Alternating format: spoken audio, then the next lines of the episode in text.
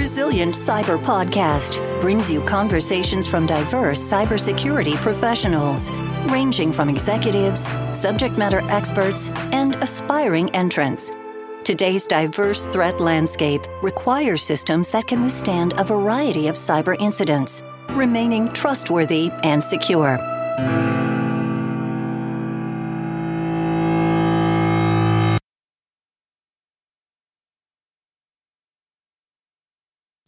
Resilient Cyber is sponsored by Aquia, a digital services, service disabled, veteran owned small business that is passionate about enabling innovation and driving secure digital transformation. Aquia believes in guardrails over roadblocks and security as a business enabler. Learn more at aquia.us. That's A Q U I A dot US.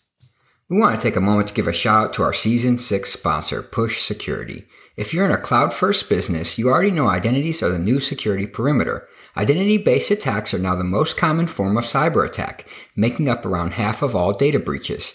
Push Security gives your security team visibility of your whole internet facing identity attack surface and automatically hardens it against identity based attacks. So if identity security is a priority for you in 2024, check out Push Security at pushsecurity.com. I want to take a moment to give another shout out to one of our season six sponsors, Checkmarx. Checkmarx is a global leader in application security with a consolidated platform appreciated by enterprises across the globe. In fact, 60% of Fortune 100 companies use Checkmarx to boost their security from code to cloud and trim down total cost of ownership. That means securing billions of lines of code every year, enabling almost 20,000 scans an hour, and helping to plug over 2 million vulnerabilities. If you don't already, try to read their groundbreaking research and monthly trends reports. They've helped change my understanding of application security and software supply chain security, and I suspect they will for you too. Thank you for joining the Resilient Cyber Show. My name is Chris Hughes, and today I'm joined by Crystal Poenisch. Crystal, thanks for being here. Hi, thanks for having me.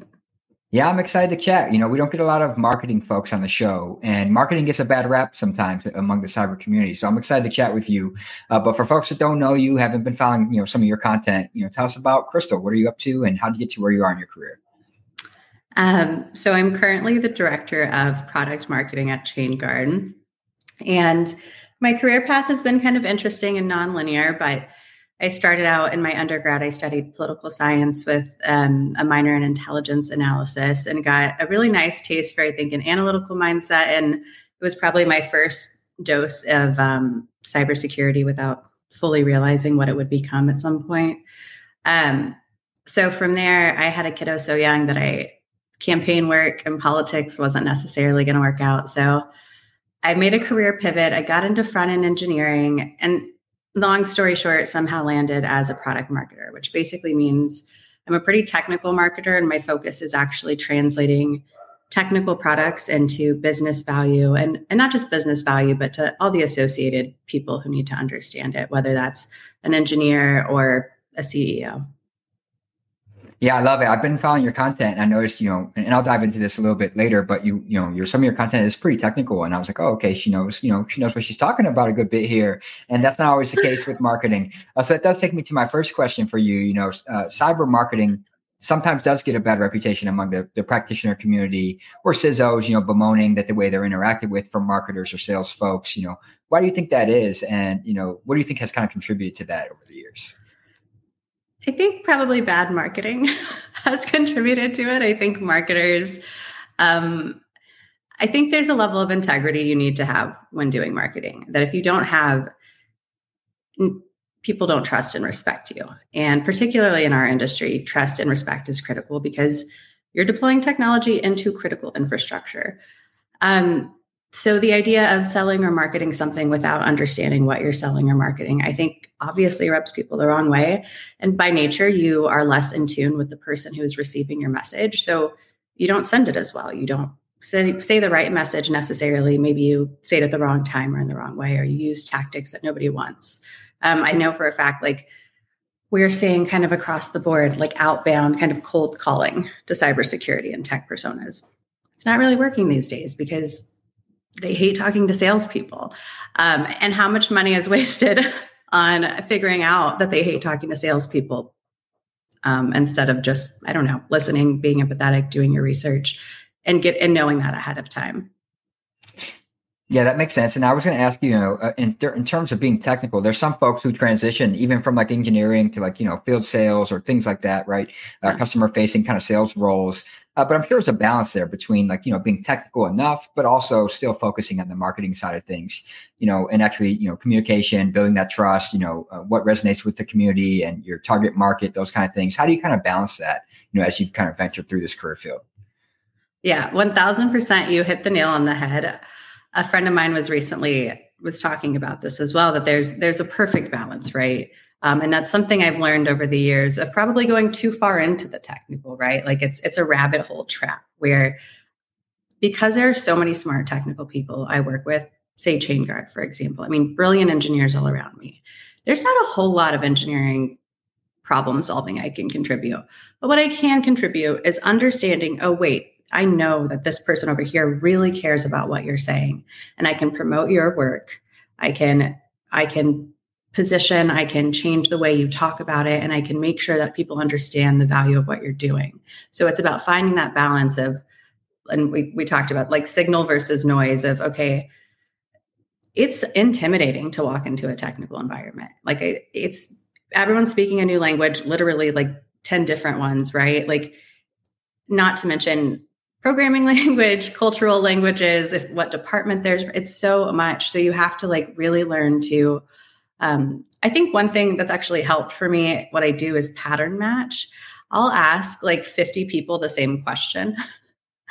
and, um, you know, that really helps figure out what the noise is and what the signal is because you start to, to just see patterns across, okay, these are outliers or these are things that when I ask this person, they're really not interested in. Um, and it's it's a lot of just like studying people and research and empathy, and then yeah, knowing where to draw the line and say I don't need to be the smartest person in the room. In my younger days, I definitely was and thought I needed to be. Now I try to be the dumbest person in the room more often than the smartest because there are always people who can explain things to me better than I understand it today. Yeah, it makes sense. I feel the same way. If I'm the smartest person, person, like I'm not growing, I'm not in the right environment. I need to change environments. Um, I was going to actually flip that around a little bit. It can be uncomfortable, as you said, for a marketer, you know, coming into a, highly technical team and environment. But I imagine, you know, for some of the engineering folks I've worked with, they don't want to be out front facing people or interacting with people. Sometimes they're pretty introverted. Sometimes um, and it can be intimidating to them. So, how do you kind of pull the engineering and development folks into maybe some of the customer facing activities or marketing, or you know, get them to come out of their shell a bit? Because I imagine you've encountered that a little bit too. Yeah, absolutely. That's actually what I would consider my specialty and what I love doing. It's it's where I find the most joy and passion. Engineers are incredible. They build incredible things, they do incredible things, but they're so often just motivated by the fact that they're building something incredible and they're not nearly as often motivated by money or prestige i mean some are of course but um, but they are also motivated maybe by educating others and problem solving and sharing information so I, I just ask a lot of questions and i get really curious and i'm super interested in it so i I just take the time to get down to their level and learn what they're sharing, really understand what they're talking about.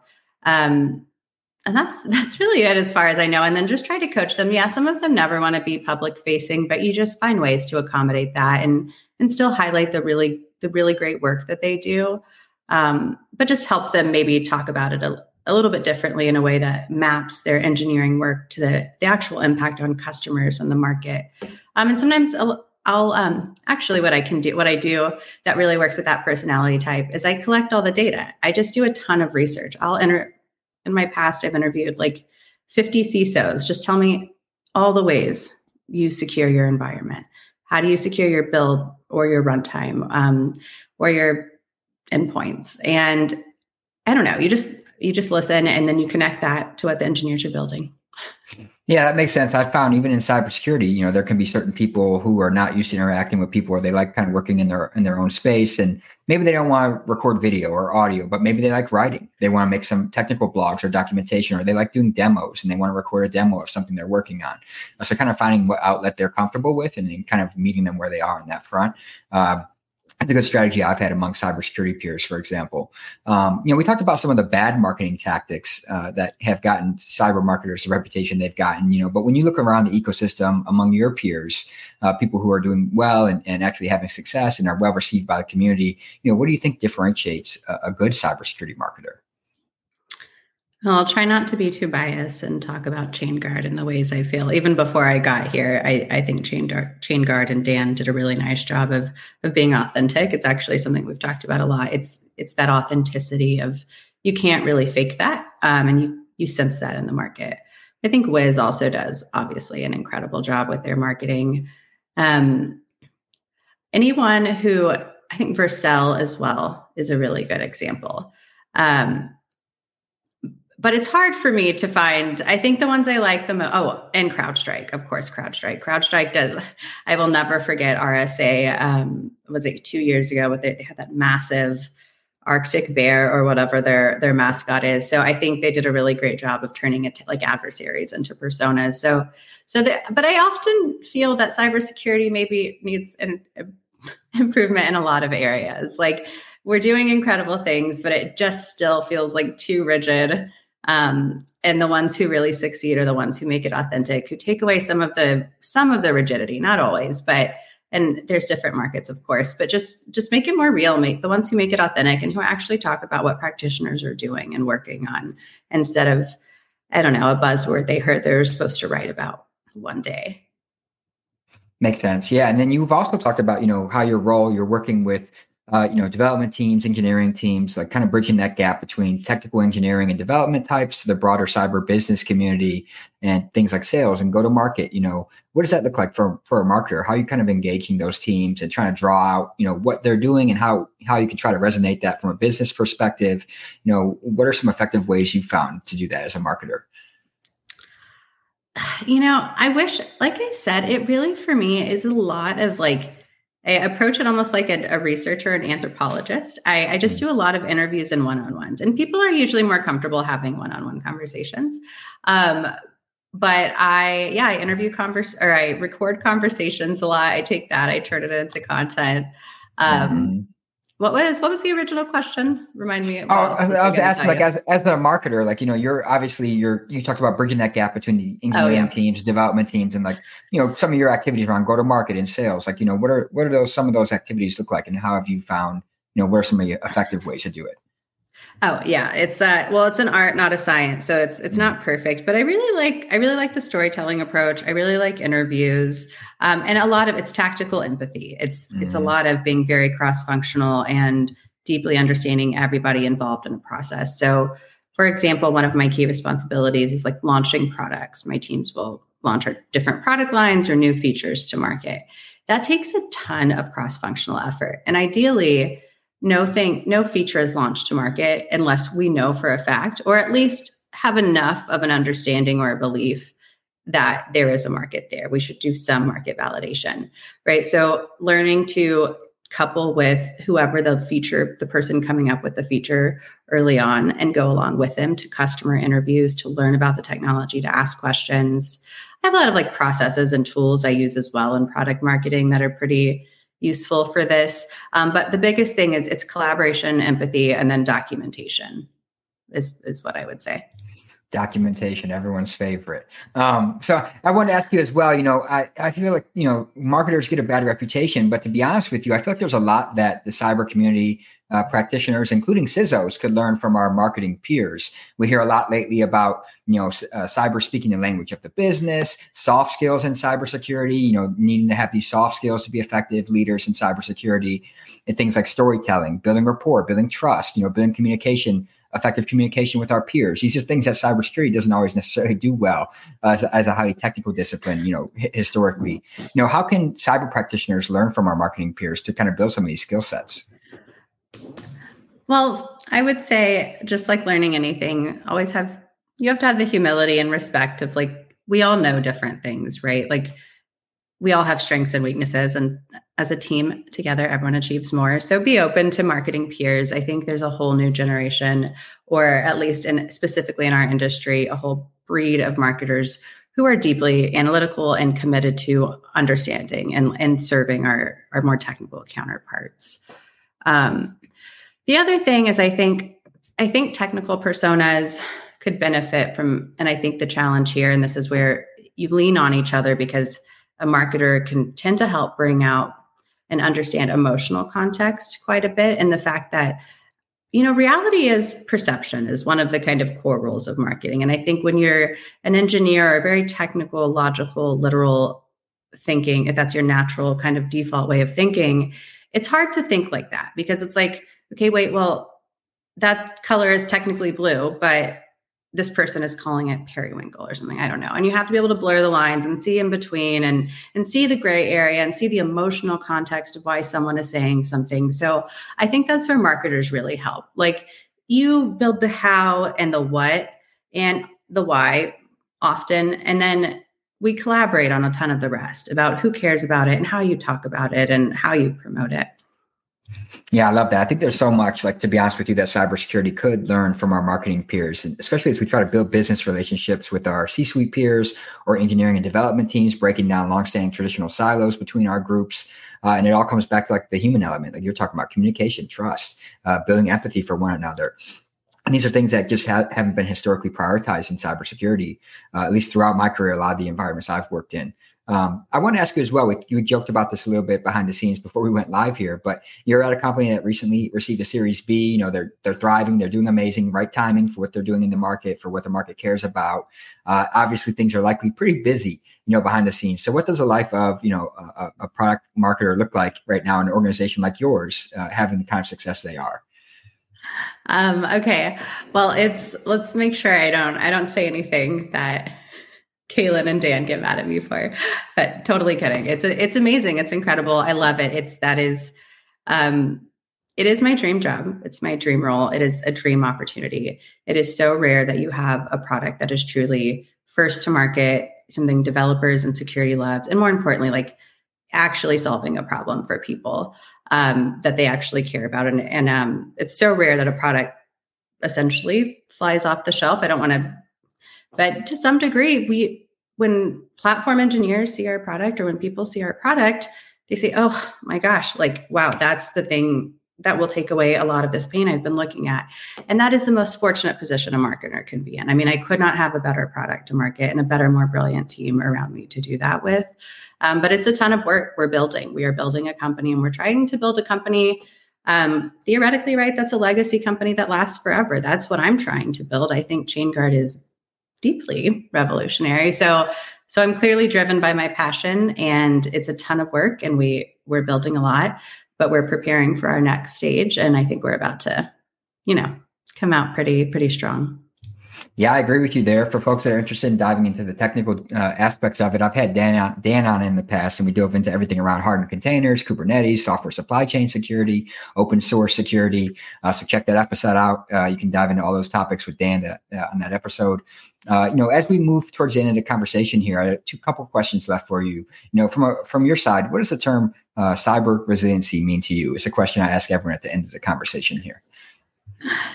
That is such a good question. Um, I think it's the ability to accept that incidents and incidents, security and otherwise, it happens.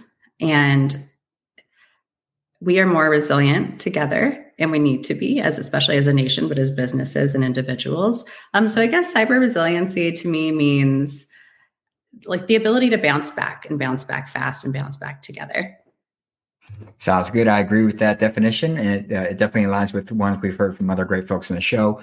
Um, you know, our last question for you. You know, we kind of run the gamut of you know uh, what what product marketing look like looks like, what good marketing is, what bad marketing is, how to break down some of the longstanding practices that have kind of impeded marketing within our ecosystem. You know, for folks not following ChainGuard or wanting to see what you all are up to, you know, maybe run into you at some major events this year. You know, I share the site. It's chainguard.dev, D-E-V. You know, what are some other outlets? You know, do you, do you have other, you know, events you guys are targeting this year that folks may run into you at? You know, where can they find ChainGuard? Uh, I think we're going to be pretty much all over the place. We'll definitely be at KubeConomia. Uh, we'll be at RSA. We're going to be releasing a ton of research soon. We have a we have a great research lab. We have a great academy. So I think if you're looking to learn about software supply chain security or vulnerability management, particularly around open source software.